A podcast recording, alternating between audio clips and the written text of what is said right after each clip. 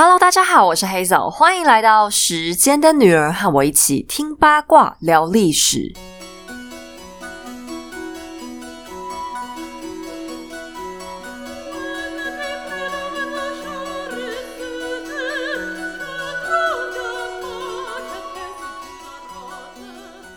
哎，自从上礼拜我们最新这个猎巫相关系列开始之后。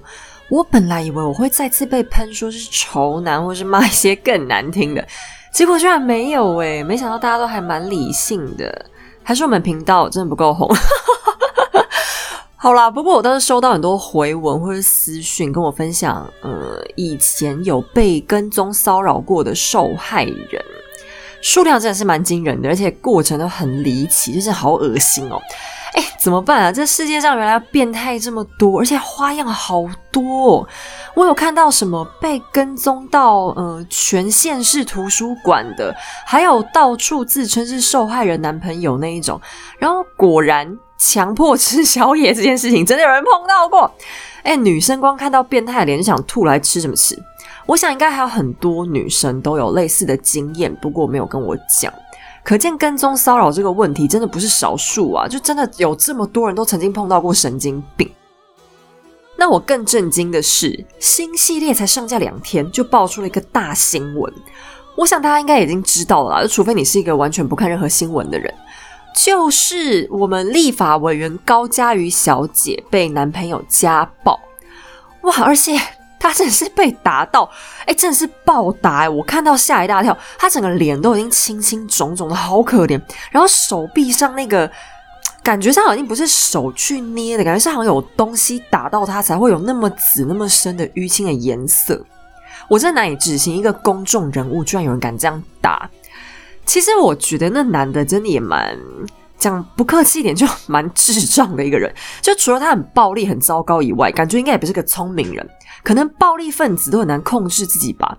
虽然我是非常讨厌政治，没有错，而且所有政治人物我都没啥好感。可是这件事情上，我还是挺同情高委员的，真的很难以置信。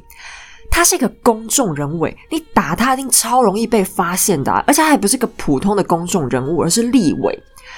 大家知道我们的立法委员，他们是连在国际上通常都会受到礼遇的一群人哦，更不要讲在地方上了。立法委员的工作，嗯，平常 maybe 我们在电视上看起来会觉得他们像一群呃小朋友，就幼稚园儿童，到处乱吵吵闹闹的，好像呃常常好像吵不出什么重点。可是他们在政治圈分量是很重的，地方首长都要让他们三分。他是一个有话语权，而且在很多事情上有实质影响力的身份，居然都还是会被打成这样。更离谱的是，他被打完以后，第一时间还不敢讲。也没有报警，只是去验了个伤。为什么呢？因为他说他有些私密照被握在对方手上，他害怕曝光。那那他这个心情其实我理解了。虽然他明明是受害人，可是每一次只要有这种私密影片、照片曝光的时候，社会上最大声量的不会是去谴责那个把照片外流的变态，反而一定是先去对受害的女生品头论足，说她身材怎样、皮肤怎样，然后动作呃哪边看起来怎样怎样怎样。当年陈冠希艳照门的时候就是如此。哎，那些女生都是受害人呢，她们没有犯错，唯一犯的错就是他们眼瞎了，看上一些垃圾。哎，叶黄素爸爸，你们要不要寄点试吃给高委员，要让他保养眼睛好了。可是结果，这些明明完全无辜的人，社会上有多少恶意的嬉笑嘲弄，把受害人讲的十二万分之难听。比起来，我觉得。讲这些话的人才是对那些女生产生最大伤害的人。把照片外流的、把影片上传散布的，还有指指点点的言论，比实际去拍摄的陈冠希，我觉得更可怕。那高委员如果这些东西被流出去，下场一定差不多的。因为这个世界对女性的身材外貌的态度，到目前为止都还是一样幼稚。那这次舆论其实也有很多，你乍听之下很正义，但其实仔细思考也很荒唐的东西，比方说。最大声音的讲法就是，很多人跳出来讲，男人就是不能打女人。作为一个男人，怎么能这样呢？怎么可以打女人呢？哎，我请教一下哦，所以男人就可以打别的男人吗？不对吧？这不是模糊焦点吗？重点是暴力就不对啊！啊，难道你打小孩对吗？打老人对吗？哦，打隔壁邻居或超商店员就对吗？都不对啊！虽然这句话乍听之下好像有点帅，我做男人从来都不打女人的啦。哦，那请问一下，你打了谁？可以分享一下。这一句男人就是不应该打女人。我讲极端一点，很有一种像在施恩的意味。哦，谢谢你哦，不打我，真的太感谢你了。你你是要我们女生这样回答吗？这句话的意思就是在暗示，其实男人想打我们的时候是随便就可以打的，是因为他们好心所以才不打我们的。哦，还真是感谢你呢。那有种就给我打别的人看看，看警察会把你抓走。不是吧？暴力就是完全的错误啊，跟什么性别那有关系？哦，男人不该打女人，难道同性恋伴侣就可以互殴？不是啊，这是一个社会形式议题，干嘛要去扯到男人女人谁该打谁不该打嘛？但是我也想提醒一下女生啊，男女都一样啊。其实讲真的，不管家暴还是私密影片、照片这种事情，其实哪有分男女？男生被拍私密照片，如果外泄，应该也会超崩溃吧？不是什么铺路狂。那你要怎么样才能确保不会流出呢？不要拍就不会流出啦。现在其实呃，我还不能确定高委员那些资料、影片什么的到底谁拍的啦。就是这也不是我想讲的重点，我不是要针对这件事情讲的。他是不是被偷拍？现在媒体也没有一个具体的答案。但我只是想要讲这个提醒的事情。那你说被偷拍，我没有办法。对，如果是被偷拍，真的是没有办法。但我们讲实际一点，通常偷拍的画面声音也不会太清楚嘛，因为那个角度没办法一直瞧，所以破坏力相对来说可能会稍微小一点。就算曝光，对方还得要承担一个偷拍的罪名。可是那种在被同意的状况之下拍的就很可怕，因为画面一定会很清楚。浓情蜜意的时候当然无所谓，可是当双方翻脸的时候，被拿来当成武器威胁，你一定会害怕到极点。这种东西真的就是不要拍，不要同意。对方在那边情绪勒索，说你不拍就是不爱我，我只想做个纪念。做什么纪念？你们是牛郎织女吗？一年只见一次哦。他看日常，一般你的照片难道还不够？非得要看一张裸照或是闺房影片才能满足吗？如果你的伴侣真的提出这种要求，我觉得你要小心，他可能有点问题。我都怀疑会讲这种话的人，是不是私下会跟自己朋友分享这些东西？何况这年头离婚的都一大堆，你根本就不知道现在跟你交往的人哪时候会跟你分手，那后面会发生什么事情，谁知道啊？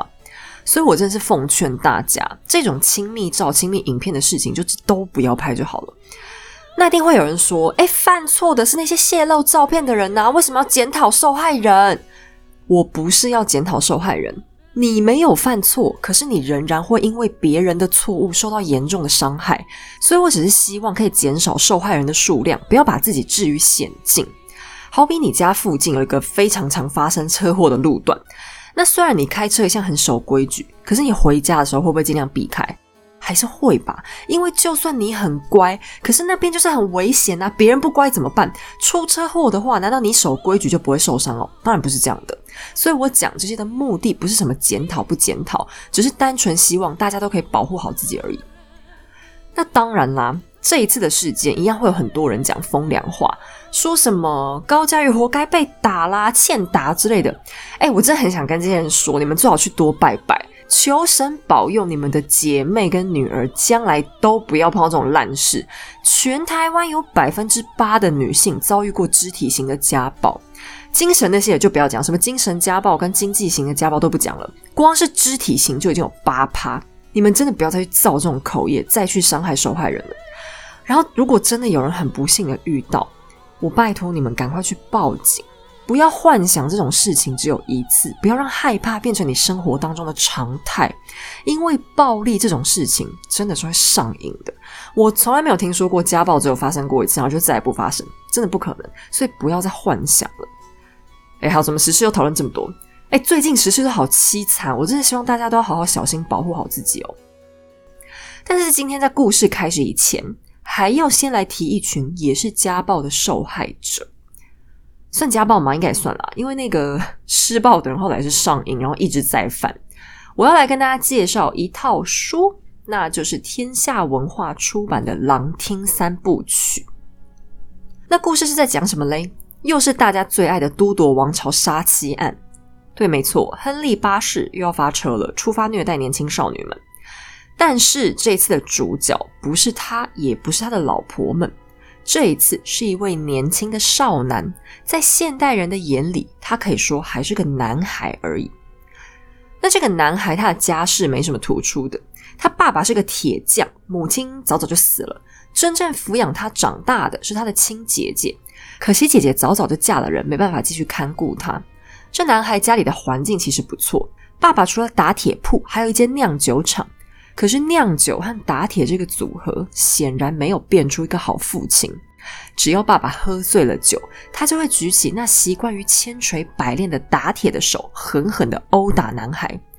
这一天只不过是为了一件小事，爸爸举起酒瓶就往他头上猛砸，又顺手抄起一块木板痛殴了他一顿。满头是血、眉骨断裂、眼眶肿到几乎看不见路的男孩，终于下定决心不再忍耐。他告别姐姐，向姐夫借了一小笔路费，心中唯一挂念的只有和他一起长大的那条老狗。在暴力的威胁之下，他就此逃家了。时光荏苒。男孩出过海，从过军。他那残暴的父亲，唯一对他做过的好事，就是请神父教他读书识字。机灵的男孩因此受到一位大人物的赏识，那是英国当时的首相红衣主教沃尔西。男孩成为了主教最亲近的秘书，也开始在国王亨利八世面前崭头露脚。男孩长成了一个圆滑、机敏、时而凶狠却又不失怜悯心的男人。他成为国王手上最肮脏的一把刀，可是当他每一次被挥动之际，他的内心也一点一点的在死去。他为人唾骂，因为没有人胆敢唾骂真正的挥刀之人亨利八世。他是敦促英国前进的鞭策之人，他是站在王国最高点的奴隶，他是汤马斯·克伦威尔。那我之前讲都铎王朝亨利八世的那个系列里，因为那时候我非常 严格的在控管节目长度，哎，好想念那时候一集都只有半小时四十分钟而已。你们看我现在是不是真的很阿萨里啊？那可是其实我对这件事情也一直有点遗憾啦，很多都铎王朝的一些细节都被迫省略掉。如果真的要颁个遗珠奖的话，我应该就会送给汤马斯·克伦威尔，还有那个红衣主教沃尔西。这两位在当时先后都是权倾一时的人物，可是因为沃尔西死的太早，他因为和安妮·柏林作对，再加上阿拉贡的凯瑟琳离婚案上面，他既说服不了教宗，也没办法摆平亨利八世。国王一怒之下就把他给杀了。那死太早啊，所以我没给他太多出场机会了。汤马斯·克伦威尔又在宫廷里的角色太错综复杂。他算是都铎宫斗当中一个穿针引线等级的人物，所以当时我没有办法花太大的篇幅来讲他，因为怕时间会浪费掉太多。那么《狼厅三部曲》可以算是弥补掉了我这方面的遗憾，他就是站在克伦威尔的角度来讲述整个故事。那整个都铎王朝的故事里，嗯，时间的女儿粉丝们应该都知道了啦。诶，没听过，拜托你们回去从第一集开始听，那是我自己最爱的故事。我讲的时候觉得很过瘾啦，反正就是一个 渣男国王娶了六个年轻老婆，然后甩了两个杀了两个的故事。他就是真人版蓝胡子那种心理变态。那不过《狼厅》这一套书，它的叙述角度比较偏向是克伦威尔这个国王第一秘书的成长史。那他这个人在后世的风评很差，也不能说是很差啦，因为他不能算是一个普通老百姓的立场了。他最后一步登天，变成国王第一大臣的角色。那做到这么高的位置，如果你还有一些平凡人的慈悲，往往也可能会被批判为是妇人之仁。可是整体来讲，他是一个精明又无情的人，处事手法有一种恶棍的气质在。当沃尔西大主教死以后。因为亨利八世很后悔杀掉一个这么有用的人，就想要赶快找下一任打工仔来帮他做牛做马。克伦威尔就此越走越高，亨利八世所有肮脏下流不堪的事情都让这个打工仔去处理，他自己则是清清静静的，只管用下半身思考。可是，在《狼厅三部曲》当中。克伦威尔的性格是慢慢被刻画出来的。他是一个很有人情味的人，长袖善舞，八面玲珑。亨利所有的老婆都跟他站在同一边过。并且他们每个人都感觉克伦威尔是他们的朋友。但克伦威尔的确每一个当下也都真心实意的想要帮助过他们，甚至还会偶尔冒着生命危险试图控制亨利八世能不能多点人性。那作者看得出来，他做了很多功课。他笔下的王后们的确都很符合一般大众对他们的印象，没有去做什么魔改。像是阿拉贡的凯瑟琳，她的固执。安妮·柏林的轻浮和暴躁，珍西摩的苍白平庸，克里维斯的安娜那样的无助和恐慌等等，并且小说当中所有的情节运用的都是当代真正传过的各种流言蜚语和宫廷八卦，很多我以前讲过，后来被证明是抹黑的种种讯息，都这样被串联成一个很完整的故事。那克伦威尔被塑造成一个风流浪荡、擅长交际的人，很多女性角色都跟他有暧昧不清的关系，甚至包含珍西摩和年轻的玛丽一世在内。那这方面是不是魔改？其实我不知道。其实确实有可能是真的，但也有可能是为了增加一点故事的戏剧性。不过这三部曲的每一部，它的最后都以一个重要角色被处死作结。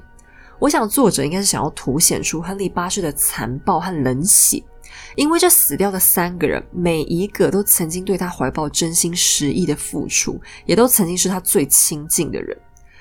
那这套书里面，克伦威尔就是这样从低到尘埃里的位置，慢慢以一个平民的身份崛起。这在当代是很了不起的事情哦，因为平民血统往往要靠神职才有办法翻身。可是克伦威尔真真正正是靠自己的才能。那作者除了刻画出他的大起大落，也描写出一个情感丰富又长袖善舞的人是怎么样被折磨到不成人性，不是人形哦，是人性都变质了。其实最终批评克伦威尔是恶棍的观点。还是亨利八世的意志造成的结果。那故事当中其实没有人是清白的，包含大众眼光里通常呃比较正面评价的珍西摩，她被赋予的角色是一个遭到赶鸭子上架、被家族强迫争宠，只好努力用心机抢夺王后位置的女子。恐怕他的角色在其他书里很难被特别拿出来描写。但当然，和克伦威尔交手最多的王后还是安妮·柏林，也只有安妮的智商对付得了他。可惜情商最终仍然成为了安妮的败笔。那故事里重要的女性角色看似花团锦簇，其实她们没有一个人得到过爱。克伦威尔倒是很珍惜的爱着自己的糟糠妻，可是那些可怜的王后们，不但亨利八世对他们的真实情感让人怀疑，他们的家族也没给过什么爱。女孩得意之时，这些小人攀龙附凤；倒台之后，家族成员又争先恐后的唾弃他们。那这真的是很凄凉的一件事，也是大时代下女性的一桩荒唐的悲歌。那《狼厅三部曲》其实在国外不是新书了啦，二零零八年就出版了，而且得过很多的大奖，只是台湾一直都没有翻译。而且出版商很阿萨里的给了，我觉得以后应该不会再有的优惠。现在博客来和读墨他们都有，就是纸本书跟电子书都有。那他们也有提供《时间的女儿》粉丝特别的折扣码，我会写在今天的节目文字说明页哦。那感谢天下文化还有读墨，他们有赞助这一次的狼厅有一个抽奖活动。那这个抽书的内容呢，是三部曲的第一部《狼厅》这一本，总共会有三本的实体书，然后会有两本的电子书。那详细的抽奖规则会在节目上架的那个礼拜二开始。那我们预计会在呃礼拜四的时候完成抽奖的活动，请大家记得要去参加哦。那其实安妮·柏林一直是我私心很喜欢的一个人物啦，因为我觉得她很真实，有野心其实不是坏事啊。她不只有野心，还有手腕，就算放在现代，她都会是一个很突出的人物。很可惜，她嫁给了一个就算对她实施家暴都不会被算作犯法的人渣。那她最后死于通奸叛国罪，真是相当冤枉。克伦威尔送了她十多条大罪，当时能够羞辱一个女人的罪名，通通都拿来用了。其中也包含了巫术罪，说她是个女巫。那为什么要讲安妮是女巫呢？第一，反正女巫罪证容易编造啊，身上哪里长颗痣都可以说她是。第二，安妮实在太聪明又伶牙俐齿，而且她个性又很好强，很不服输。她甚至不认为自己的才能会在国王之下。她这样的人不是女巫，谁是女巫啊？不过，最终置她于死地的却不是巫术罪，原因是当时的英格兰使用巫术，在一般的情况之下仍然罪不至死，大多罚罚钱、关几年就好。所以这一条的重点只是想要证明安妮的人格低下，让其他罪名听起来更加顺理成章。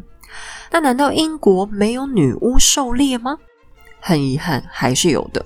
那又是从什么时候开始，巫术转变成杀人的借口了呢？这就要把故事的时间再往后推一点了。在西元一五八九年的十六世纪末，苏格兰宫廷正在准备一件大事。他们的国王詹姆士六世，也就是未来英国的詹姆士一世，即将要结婚了。不过这个时候他还不是英国国王，因为正版的英国统治者伊丽莎白一世，也就是刚刚那个讲到的人渣亨利八世的亲女儿，她还没死呢。詹姆士每天最重要的工作就是毕恭毕敬的讨好这位远方的姨婆。为了能顺利拿到英国王位，詹姆士遵照伊丽莎白的意思，准备迎娶丹麦公主安娜当老婆。伊丽莎白姨婆还算够意思。传说这位公主美若天仙，送来的画像看起来也的确如此。即便是平常对女孩子不太感兴趣的詹姆士，也居然开始期待起新婚生活了。于是他派出代理人抵达丹麦，先和公主来了场仪式性的婚礼。接着他知道。公主会坐上丹麦的大船出发，千里迢迢来到苏格兰与他相会。然而诡异的是，公主的结婚大队才刚出发，就在海上遇到严重的暴风雨，公主本人还差点命丧海底。忧心忡忡的詹姆士下令，全苏格兰人民都要到教堂去为他们将来的王后祈福，甚至要求他们断食，也就是不准吃饭，以表虔诚。可是即便如此，安娜公主却莫名其妙就是无法出发。每当她的船只一离开港口，就一定会遇到狂风暴雨，寸步难行。安娜委屈的不得了啊，写信去跟丈夫哭诉。急不可耐的詹姆士决定亲自将娇滴滴的公主接回家。可是天气并没有折服于国王的权威。当他接到了安娜，新婚夫妇登上了要回去苏格兰的船只以后。航行途中，一阵更剧烈的风暴又掀起了。国王一行人狼狈不堪，船队当中甚至有一艘船发生海难，沉入了海底。大难不死，回到家的詹姆士越想越不对劲：为什么天气偏偏又挑在他娶老婆的时候出问题呢？这摆明就是冲着他和老婆来的吧？不然哪有这么巧？想到他的娇妻在海上惊恐不安的模样，詹姆士又气又心疼。这必定是有人在搞鬼。可是船难是怎么回事？那并不是由于火炮，而是天气造成的呢？难道有人连天气都能操纵吗？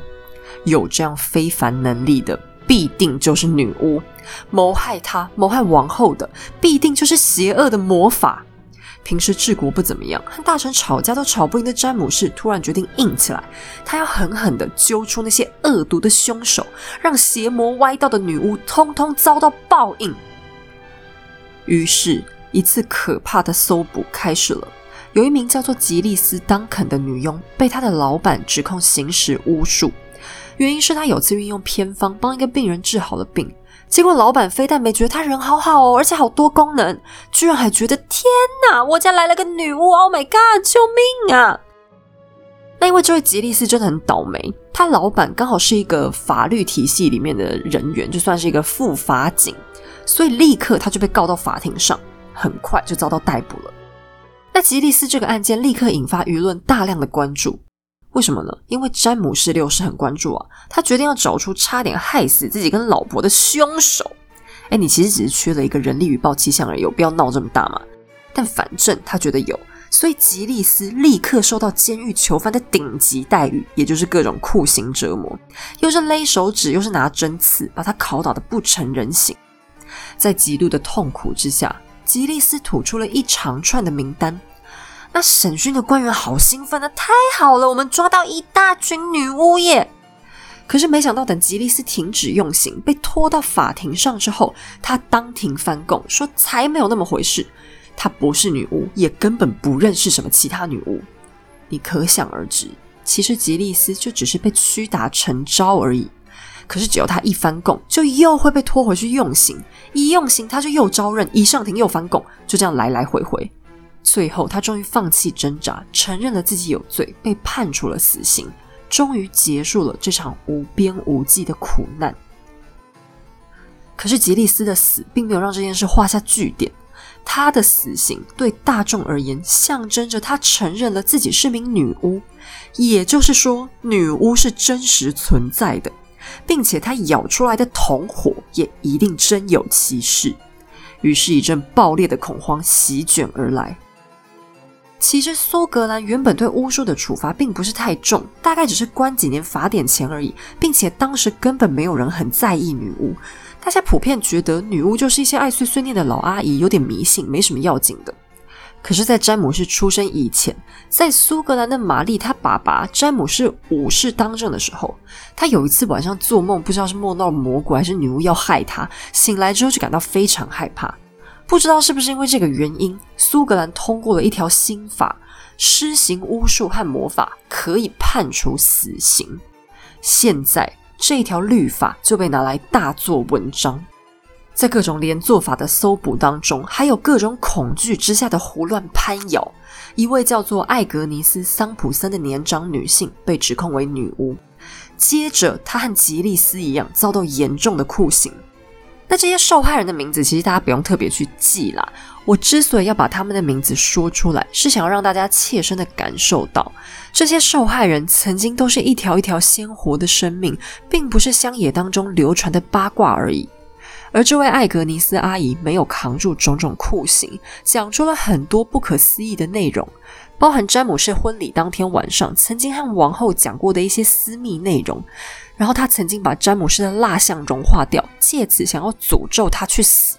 他和其他同伙用魔法掀动海水和风暴，攻击国王的船只，并且说整个地狱的恶魔都把国王当做他们的敌人。詹姆士当场感同身受的猛点头。我想当时他应该很得意吧？敌人的敌人就是我的朋友。如此一来，岂不是在说詹姆士他就是上帝最重要的盟友了吗？那你听到这边可能会觉得很疑惑。可是艾格尼斯如果不是真的女巫，怎么能够讲得出詹姆士夫妻新婚当晚的对话呢？其他还可以说是他屈打成招、胡乱编造的。可是这种私密的对话，他如果知道，难道他真的是个女巫吗？好，我没办法给你们百分之百明确的答案，但我有一些推论和揣测，你们可以听一听。其实这些所谓的口供，在严刑拷打的时候，国王是不会亲自参加的。当然不会啊，因为画面很恐怖，血肉横飞，然后各种尖叫、怒骂、渡破长流。詹姆士这人个性那么软烂，我很难想象他会去看的。口供应该都是拷打完之后送过去给他。可是詹姆士结婚当天晚上的事情，其实根本不是秘密啊，因为国王王后的圆房在国际婚姻来说非常重要，一定会有一大堆人围着他们看的。虽然具体发生了什么事情，旁观者不见得真的能看得那么仔细，可是他们夫妻之间讲了什么话，被听到非常正常。那拷打的过程会怎么拷打呢？他一直不讲，你就一直拷打吗？都打个半死了还是不说，用刑的官员会不会急死啊？那为了交差，如果我是那个官员，就会想办法给阿姨一点灵感。国王结婚那天晚上，你是不是用魔法偷听？啪啪啪，用力打几下。好，阿姨承认了。你是不是听到国王跟王后说：“你好漂亮，我好喜欢你，我会永远对你好。”然后再搭配狂殴几下。阿姨只好又说：“对对对。”你是不是还听到王后说：“我一定会赶快给国王您生个儿子？”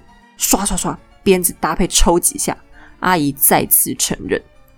那当然，我不敢讲这就是实际情况，可是我合理怀疑这是很有可能的。我可以确定艾格尼斯的魔法不是真的啦。你想想看哦，如果他都已经有能力和同伴可以掀起风暴，把船都弄沉了，那他还需要在这边接受严刑拷打吗？干嘛不再搞个台风，或是让什么猛兽过来救他就好了？然而，这么简单的逻辑问题，苏格兰宫廷居然完全没人想到。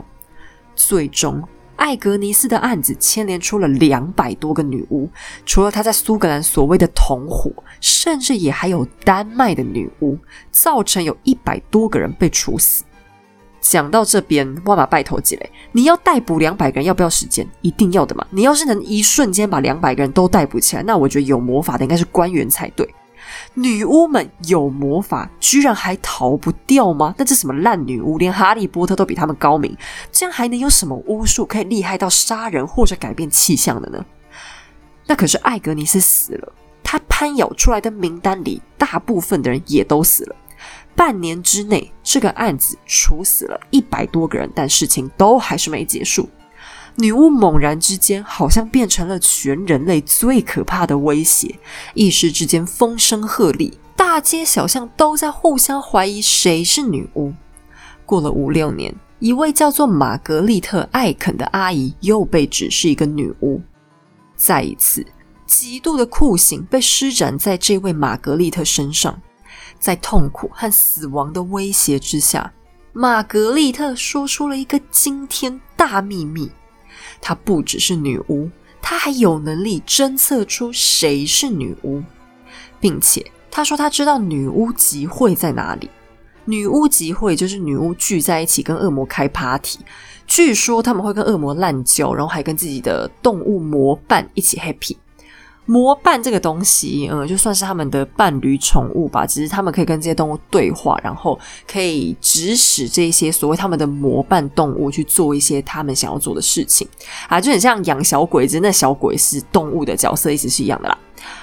并且玛格丽特还宣称，这一场女巫集会里面会出席两千三百多位女巫。哇，两千三百个诶，法官简直跟捡到宝一样。这个爆炸性新闻当场就是全国头条。詹姆士国王兴奋的召开一个委员会，要瞄准了这个女巫集会来好好肃清一番。玛格丽特阿姨还因此被称为大女巫，也就是说她特别威猛，关系特别好，特别厉害的意思。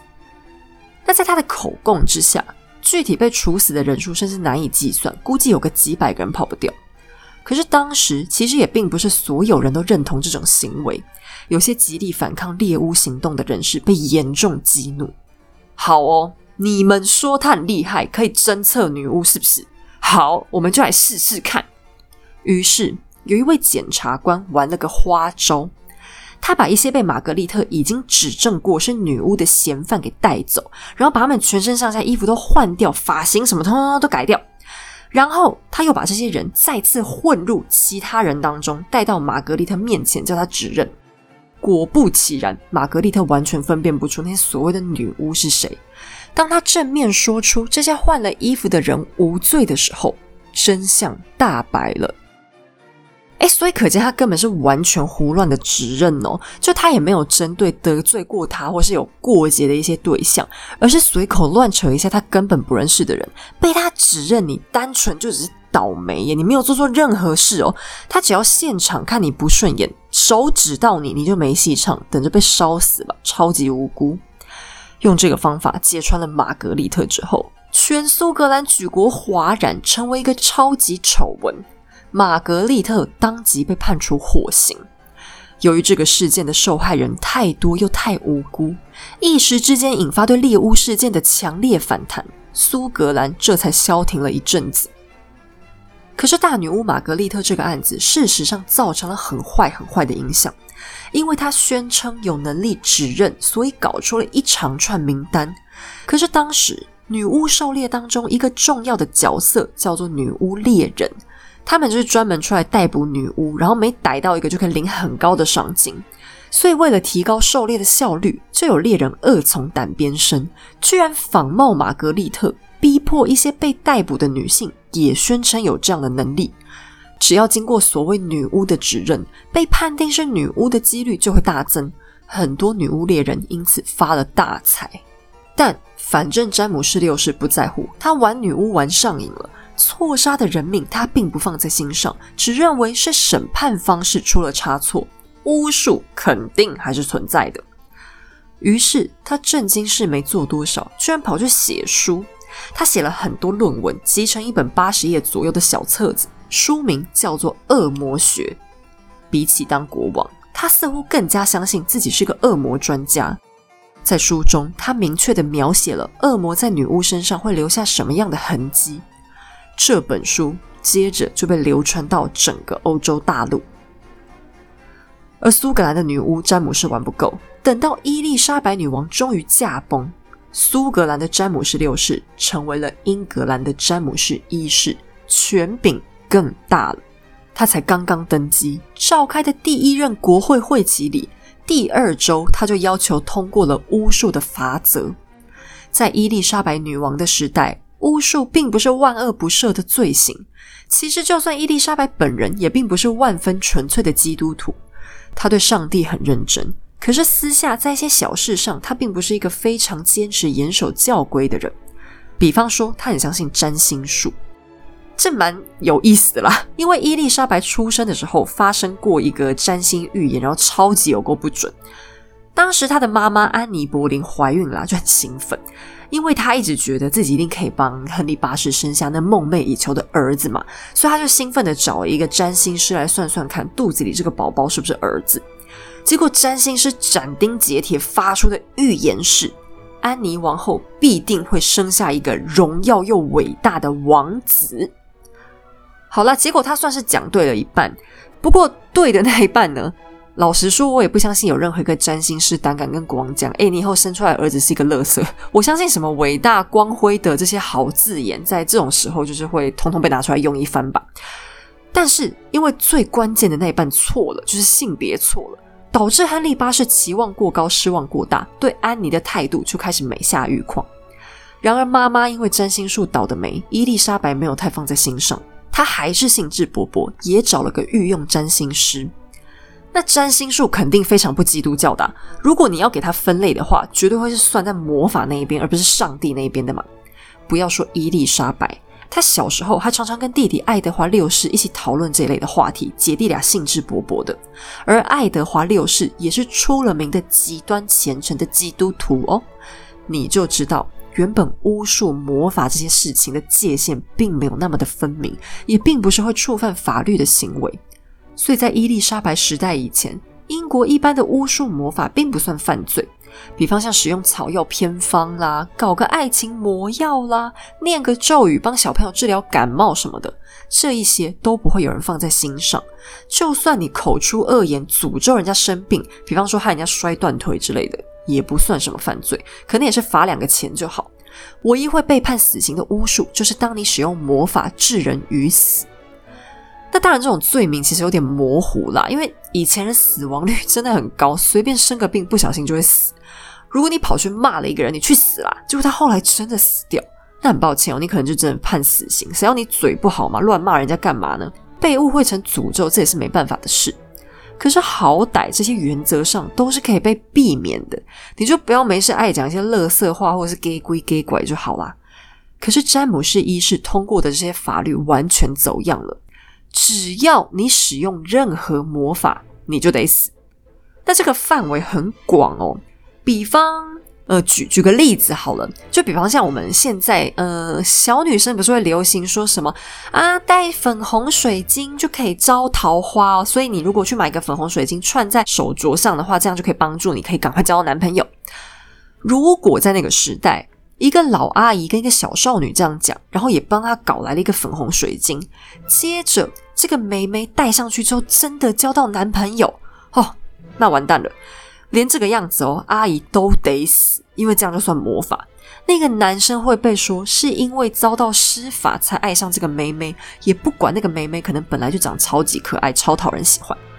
哇，但你可想而知，如此说来，不是什么都魔法了吗？很多只是迷信或是凑巧的事情，都会因此莫名其妙被打为魔法之流。如果有些老阿姨凭经验知道怎么使用草药治病。啊，古代最有效的本来就是草药啊，难道要去用以前讲那查理二世那种医生，把你头皮烫破，然后一直猛灌你肠、催你吐？哎，做这种事情的叫医生，可是跟我们中医一样有效使用草药的，却被叫做女巫，这到底算什么呢？那原本可能一个阿姨，因为很会使用草药帮人家治病，会是一个在地方上受到尊重的老人家。当邻居有人生病啊，或者有人要生小孩了，都会跑来求你帮忙。这些老阿姨原本在乡野之间还会被当作女智者，家有一老如有一宝嘛。可是詹姆士上台以后，这些智慧的结晶，通通都是恶魔培训的女巫了。那可是我也必须要说，虽然英国苏格兰在詹姆士还有他的恶魔学小手册加持之下，开始严重的猎巫，可是猎巫事件也不能算是由他开启的，他只是让不列颠三岛也沦陷而已。在欧洲大陆之上，有另外一个更加可恶的人助攻，把猎巫的恐怖推送到了最高点。把时间再往前倒推一点，在十五世纪中的法国，一个叫海因里希·克拉莫的男人横空出世。他的出生记录不是很明确。姓氏克拉莫在拉丁语当中的意思是店员、商人，所以可以推测他的家世应该也不算是很高，至少不会是个贵族。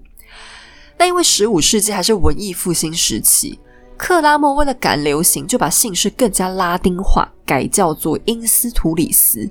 所以如果你们看到有人提一个叫做海因里希·因斯图里斯的男人的话，其实跟这个克拉莫会是同一个人。他大概想当个潮男吧，所以硬把名字给改了。不过，因斯图里斯这名字实在太啰嗦，我们还是先叫他克拉莫就好。因为现在市面上普遍提到这个人，也都是叫他克拉莫啦。克拉莫他是个出家人，他在天主教修会的其中一个流派道明会学习。道明会又叫做多明我会，但反正它就是一个翻译的名词嘛。那这个道明会的创办人就叫做圣 Dominic 圣多明尼克。他创办这个流派的起因是，他发现神职人员深入乡里传教的时候，会经常遭到一些困难，主要是因为他们太拘泥于天主教繁琐的礼仪和规矩。那乡民们这样当然搞不懂他们在干嘛，就搞得文绉绉，谁知道到底想做什么？于是他成立的道明会，主旨就是要训练修士们用更加接地气的方法去传教。那他这个想法很好啊，所以这个修会的声势逐渐越来越旺。他们自居为天主的看门狗，专门清除所谓的异端。我好好的人不当，居然集体立志当狗，这么奇怪要求，我是第一次听过。好，那反正克拉莫就是这个道明会的弟兄，那他应该是蛮优秀的啦，读书成绩还不错，年纪轻轻就成为宗教裁判官。那这个职位听起来好像很畅求啊，裁判官哎，那讲话是不是可以很大声？其实也没有啦。他到任的时候，这个工作的权限还并不是很大，因为那个时候异端的定义还很模糊，大家又不会太重视。但是呢，这位克拉莫先生却玩出了兴趣。他曾经参加过一次巫术审判，就是比较早期的巫术审判。不过审判的对象倒不是女巫，而是犹太族群。那欧洲社会常年追杀犹太人，这个原因很复杂。但总而言之，犹太人以前在欧洲就是动辄得救，偏偏犹太人他们又很团结，所以其他欧洲人经常一天到晚怀疑犹太社区是不是又有什么阴谋诡计。两边已经互相争斗了好几个世纪之久。那这一次的巫术审判带给克拉莫强大的灵感。他突然产生一种使命感，觉得清除巫术太要紧了，他要努力帮天主清除 witchcraft 巫术的云和雾。那他宗教裁判官嘛，就在欧陆啪啪造，主要地区是在德国这一带。那可是他这人应该是有点蹊跷，走到哪都直接狂喊说他要消灭女巫，然后看了谁都要怀疑他就是恶魔的使者。那不要看以前人好像没读什么书哦。起先德国的乡民们一看到他就烦，觉得他这人有毛病吧，看了谁都想烧死。于是他所到之处，各地乡民们都想要把他赶走。那克拉莫渐渐就生气啦，哎，我是为了拯救苍生，不要被巫术谋害。哎，我这么好心的人，你们要去哪里找了？居然还驱逐我！但他的口才相当不错。于是他一气之下就去教唆当时的教宗帕帕写下了一份诏书，叫做《对最深沉热情的渴望》，别名又叫做《女巫诏书》。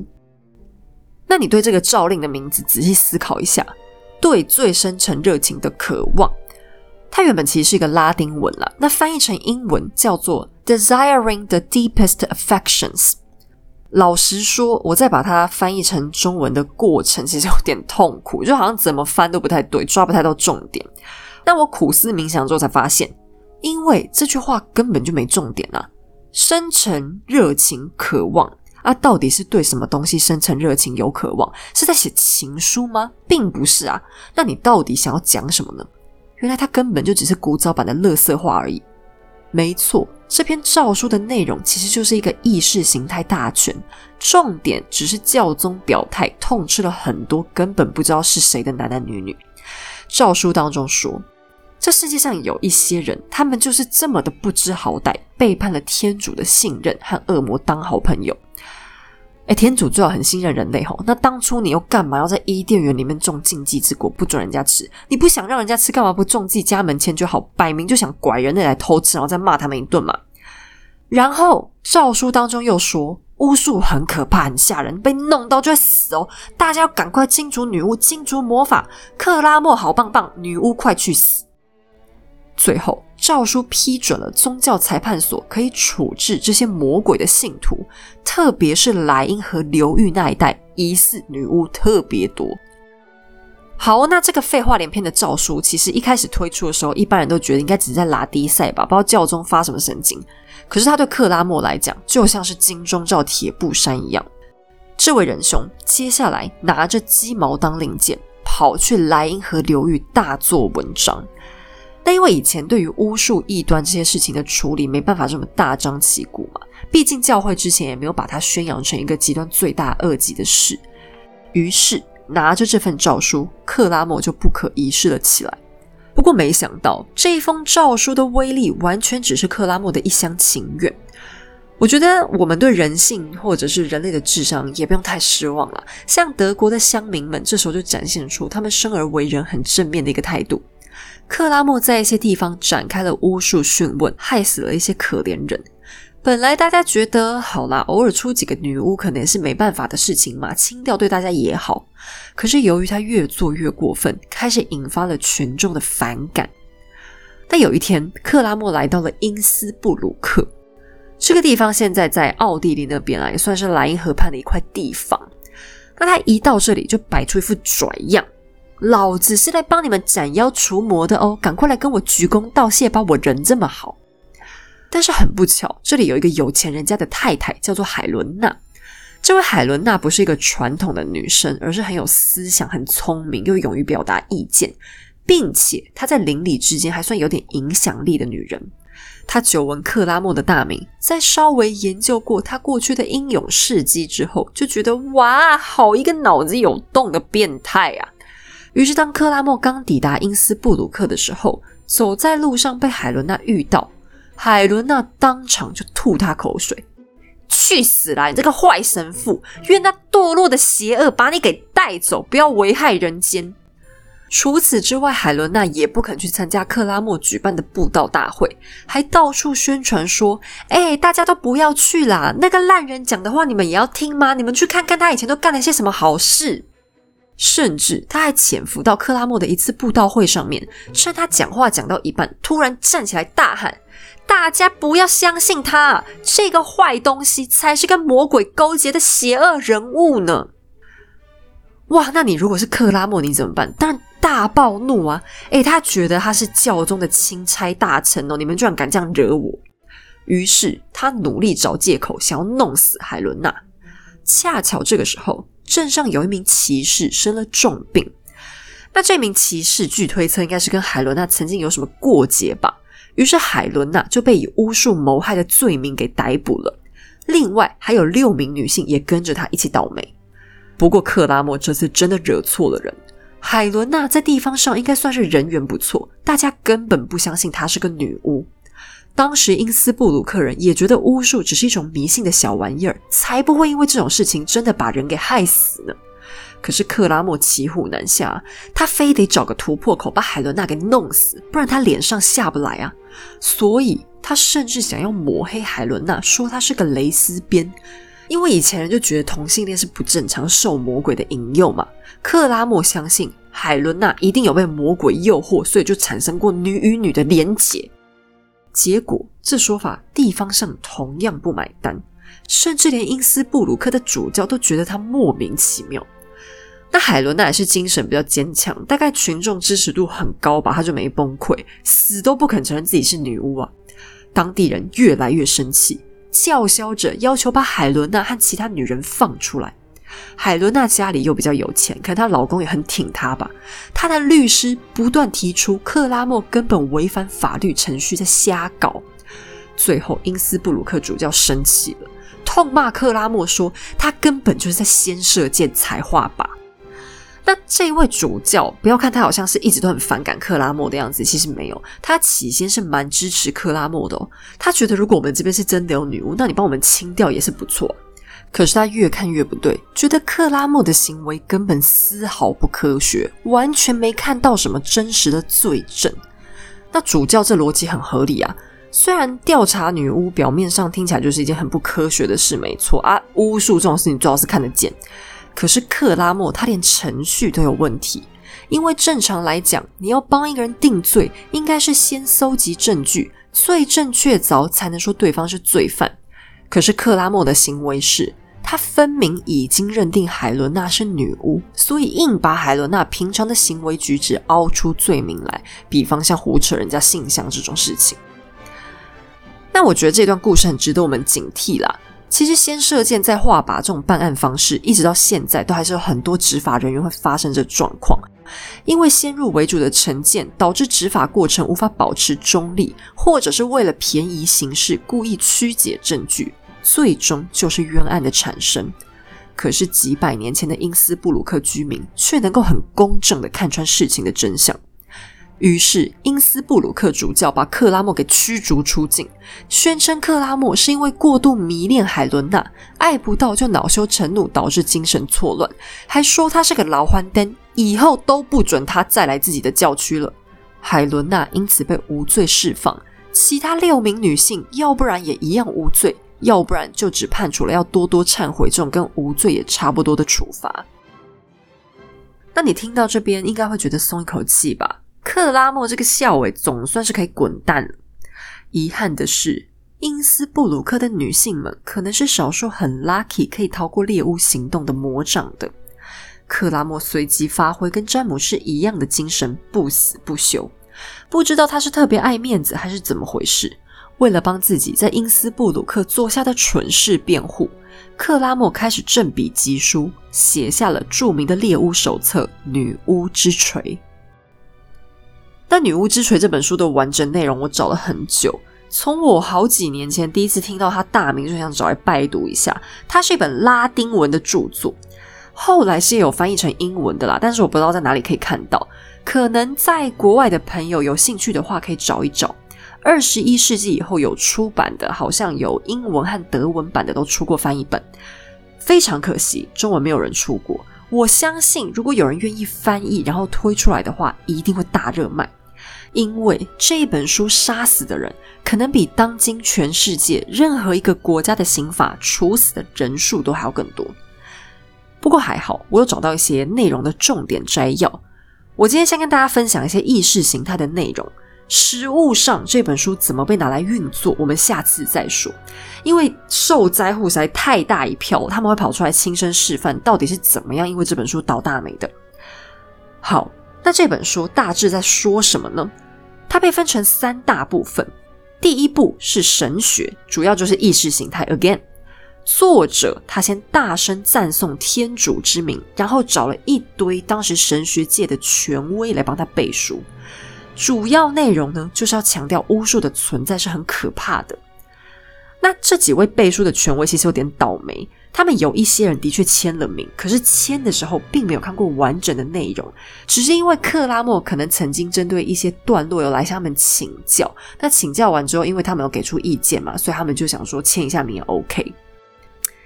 可能以前的人一方面也没什么法律概念吧，所以他们就被哄着哄着就签下了自己的大名。除此之外，克拉默更引用了圣经当中的很多片段来支持自己对巫术的看法。那书中的第二部分就比较耸动啦，讲的是女巫和恶魔的行为，也就是 How to be a 女巫。这边详细描绘了女巫存在的种种蛛丝马迹，还有如何能够使女巫的罪行暴露。第三部分更为关键。它等同于是一部 SOP，告诉大家如何正确的审判并且除掉女巫，也就是一些法律上面的问题。那刚才讲的这些是《女巫之锤》大致上章节的分段，整本书在概念上又大概可以分为五项重点。第一，它强调巫术是真实存在的，并不只是乡野间的迷信而已。当你以为隔壁阿姨只是啰嗦的碎碎念骂了你两句，其实你的生命正在受到威胁。第二，巫术是最严重的罪行，因为除了世俗的恶行，比方像杀人放火、强暴这一类。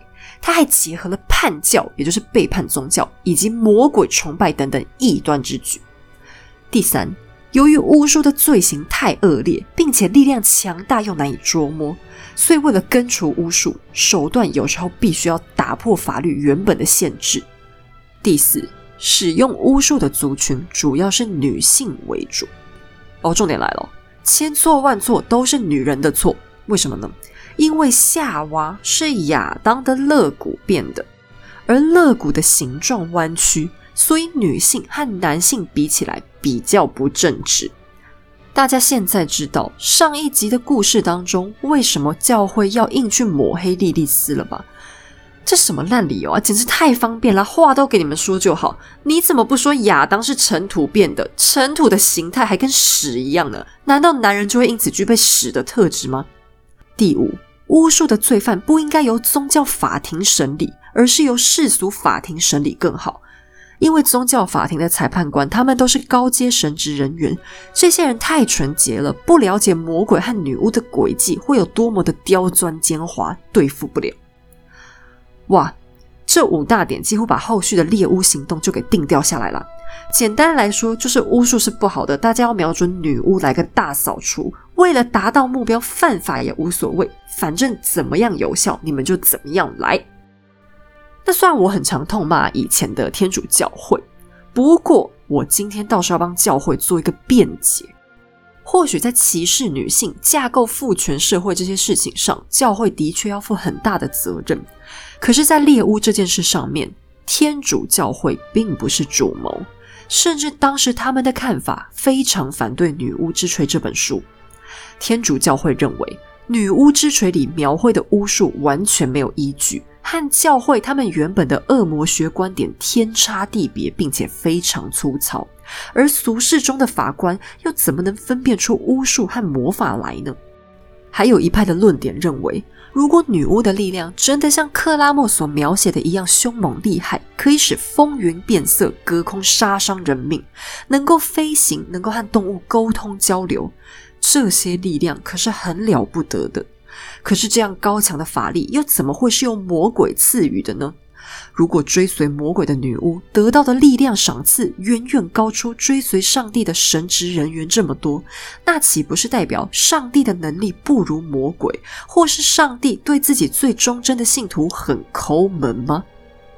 而像西班牙的天主教双王伊莎贝拉和斐迪南夫妻，他们所成立的西班牙宗教裁判所也遭到了误解，很多人以为。这个单位必定是逢女巫就杀，稍微和女巫沾上边的女人，大概都难逃一死。实际上的状况却可能正好相反。伊莎贝拉女王是一个很理智的人，她无限尊崇上帝，但也不完全是个无脑的狂热分子。正是因为她虔诚的信仰，她不允许无辜的人民受害。但凡对巫术施用有怀疑，都必须交到西班牙宗教裁判所的手上审理。而裁判所的法官必须清楚、理性的找到明确的证据，能够证明嫌犯真正有施用过巫术和魔法害人，才会遭到法律的处置。在双王的时代，裁判所主要对付的是不肯皈依天主教的伊斯兰教徒和犹太族群，就连这些人只要乖乖改宗，都能够获得宽待。正是由于西班牙宗教裁判所的存在。伊比利半岛上的女巫死亡人数反倒很收敛，也显示出天主教会在巫术这个问题上的谨慎态度。那《女巫之锤》这本书很有名，讲到猎巫，稍微有一点点了解的人，大概都会听过这本书。有许多观点认为，就是在十五世纪这一本书问世之后，才引发了猎巫的恐慌和狂潮。如果这样讲，就太看得起克拉莫了。实际上，早在西元十世纪左右，猎巫的活动就时有耳闻。许多君主都会发动大规模的搜捕，引发恐慌。不过，原因经常是基于一些政治问题。比方说，他们任内发生瘟疫、饥荒这类倒霉事情的时候，为了转移民众的怒火，杀掉几十个倒霉的江湖术士，当然是最简单的办法了。但是在太平盛世，猎巫并不是君主们会喜闻乐见的事情。《女巫之锤》这本书虽然大热卖，但持反对观点的一些书籍同样受到欢迎。可是这本书确实引发了一个效应，虽然对女巫的恐惧是原本就在的，可是大多数他们的观点都模糊不清。《女巫之锤》却把这个行动变得更加系统化，并且提供了民间对女巫动用私刑的理由。书里可不是写了吗？对付女巫是可以突破法律约束的。当猎巫狂潮再度席卷而来的时候，这本书上的字句便化作了真实的威胁。那《女巫之锤》的作者除了克拉默，传说还有另外一个人叫做斯布伦格。这人比克拉默大咖多了，大咖非常非常的多。他一样是道明会的弟兄，并且他还是科隆大学的神学院长。那科隆大学是一所非常历史悠久的学校，是德国第二老的大学。当初他们就是由教宗同意并且出资成立的，所以你说他的院长在神学研究上地位会不会是重量级的？而且斯布伦格还是当时很受欢迎的讲师，桃李满天下。那这样的人列为《女巫之锤》的联合作者，岂不是代表天主教会很支持这本书吗？并没有，斯布伦格院长很倒霉。其实他超痛恨克拉默这个神经病的。他使出洪荒之力，拼命的想要打压克拉默的胡说八道，甚至还动用私人关系，不想让他爆红。院长在当主教的期间，同样把克拉默从自己的教区给赶了出去。可以说，他是一个脑袋很清楚的老先生才对。可是，为什么他的名字还会跟克拉默放在一起呢？甚至还有人说，《女巫之锤》的序文疑似是他写的。这很可能是因为克拉默当时利用了一种几乎是诈骗的手法，到处找大咖背书。啊，当年又没有著作权法保护嘛，所以斯布伦格很可能是被盗用了文章，或者被强迫冠名而已。目的就是为了让女巫之锤变得好像更有公信力。因为克拉默这个人在神学界说穿了，也不过就是个神棍而已。只是这个神棍造成的伤害，却是人类史上最恶名昭彰的罪行当中一股无法忽视的恶意。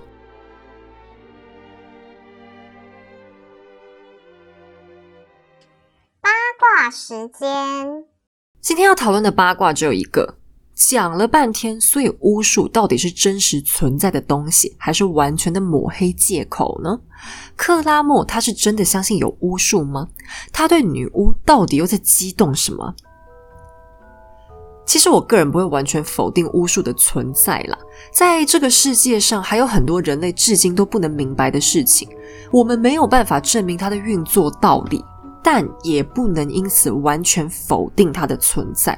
所谓的巫术定义范围其实很模糊，其实有很多可能只是一些人类到现在都没办法以科学证明的力量而已。就好比以前人觉得会飞就是魔法，因为人类不可能会飞的嘛。那有飞机之后，我们是不是应该把机长都烧死呢？当然不是啊！我们现在已经知道了科学的力量。那人类的大脑非常复杂，即便是现代科学家都承认，人脑的奥秘至今都是一个未知领域。其实我们人类不要老是觉得自己有多了不起，我们连自己都还不够了解呢。我们也不需要极力否认，我们的脑波或许有什么没办法诉诸于言语的力量。或许我们自己做不到，但也有可能少数的人类是有独特的能力在的。那当然，我也绝对不是要鼓吹大家去相信魔法啦，像什么塔罗牌、星座、算命、巴拉巴拉之类的。我个人是不太赞成大家在这些事情上投注太多心力，拿来参考当好玩是可以，但不要把这些东西奉为圭臬。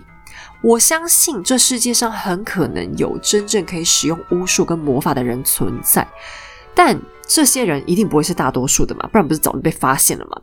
那些真正有法力的人，应该也不会把珍贵的力量浪费在帮你探讨爱情生活这种事情上的吧？想避开渣男渣女，请靠自己。世界上还有很多比这些更重要的大事。我要是个法力高强的超能力界成员，才不会帮人家算什么命嘞！很多事可以做的好吗？至少也是去帮重症患者治个病做点好事，最低限度也会帮警察办案抓凶手什么的吧？那克拉莫这人又是怎么回事呢？其他的我不知道，但我想他心里必定很扭曲。除了猎杀女巫之外，他其实还有很多变态的地方。在女巫之锤当中，除了种种对巫术的奇想，更让人觉得莫名其妙的是他对性这方面的执着。他描写了很多女巫和性的连接关系，并且写得五花八门。在我看来，其实他根本可以算是个性变态。不知道是不是因为他年纪轻轻就投身圣职，性欲望受到过度的压抑，导致他出现这些思想。可是他后来官阶又做到过修道院的院长，在天主教当中，这样高位阶的神职人员豢养情妇是很司空见惯的小事。如果只是正常的生理欲望，其实很容易就能得到排解的出口，实在很难理解他为何非得有这么诡异的性幻想。那在猎巫行动本身，我个人还认为，其实他很大程度也是为了自己的名和利啦。他宣称自己总共杀过两百多个女巫。哎，不要看猎巫好像就只是污蔑几个倒霉鬼来杀一杀，其实猎巫是一门很赚钱的生意，算是一种靠别人的恐惧发财的专业，A.K.A. 诈骗集团。监居女巫有奖金可以领，神职人员加班审判女巫也有钱可拿，还可以享受老百姓崇拜的目光。如此一来，可以收到的香油钱，也就是教会奉献金，也会变多。但我觉得克拉默是一个很想要当众人焦点的那种人吧。可能因为年轻的时候成绩很好，很优秀。可是随着年纪增加，发现呃神学圈优秀的人太多了，他只不过是其中一个普通优秀的人而已。想要快速出人头地，就干脆剑走偏锋，押宝一些其他人都不会做的怪事。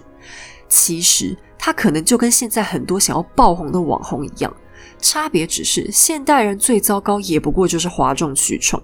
但克拉姆是以别人的生命为代价。不过猎物的故事当然还没讲完，突破六位数的人命死于这场慢性大屠杀，当然不是我三言两语就能解释得清的。到目前为止，我对于巫术使用到底是怎样的状况还没有很仔细的描述。下一期要来聊聊历史上一桩真实的黑魔法记录，有别于一般猎巫那一种全民运动的气氛。这一桩大案却成为帝王心头上最见不得光的恐惧。好了，我们今天的节目就先到这里。在此声明，本节目所有内容均来自书籍著作、国内外专项历史讨论网站或者纪录片，以逻辑梳理之后呈现给大家。希望你喜欢。喜欢的话，也欢迎顺手点击节目文字说明页面的赞助连结，顺手请黑走喝杯下午茶，让我可以继续说故事。也别忘了可以去看看《狼听三部曲》，让这部精彩的小说陪你度过冷冷的冬天哦。我们下期再见。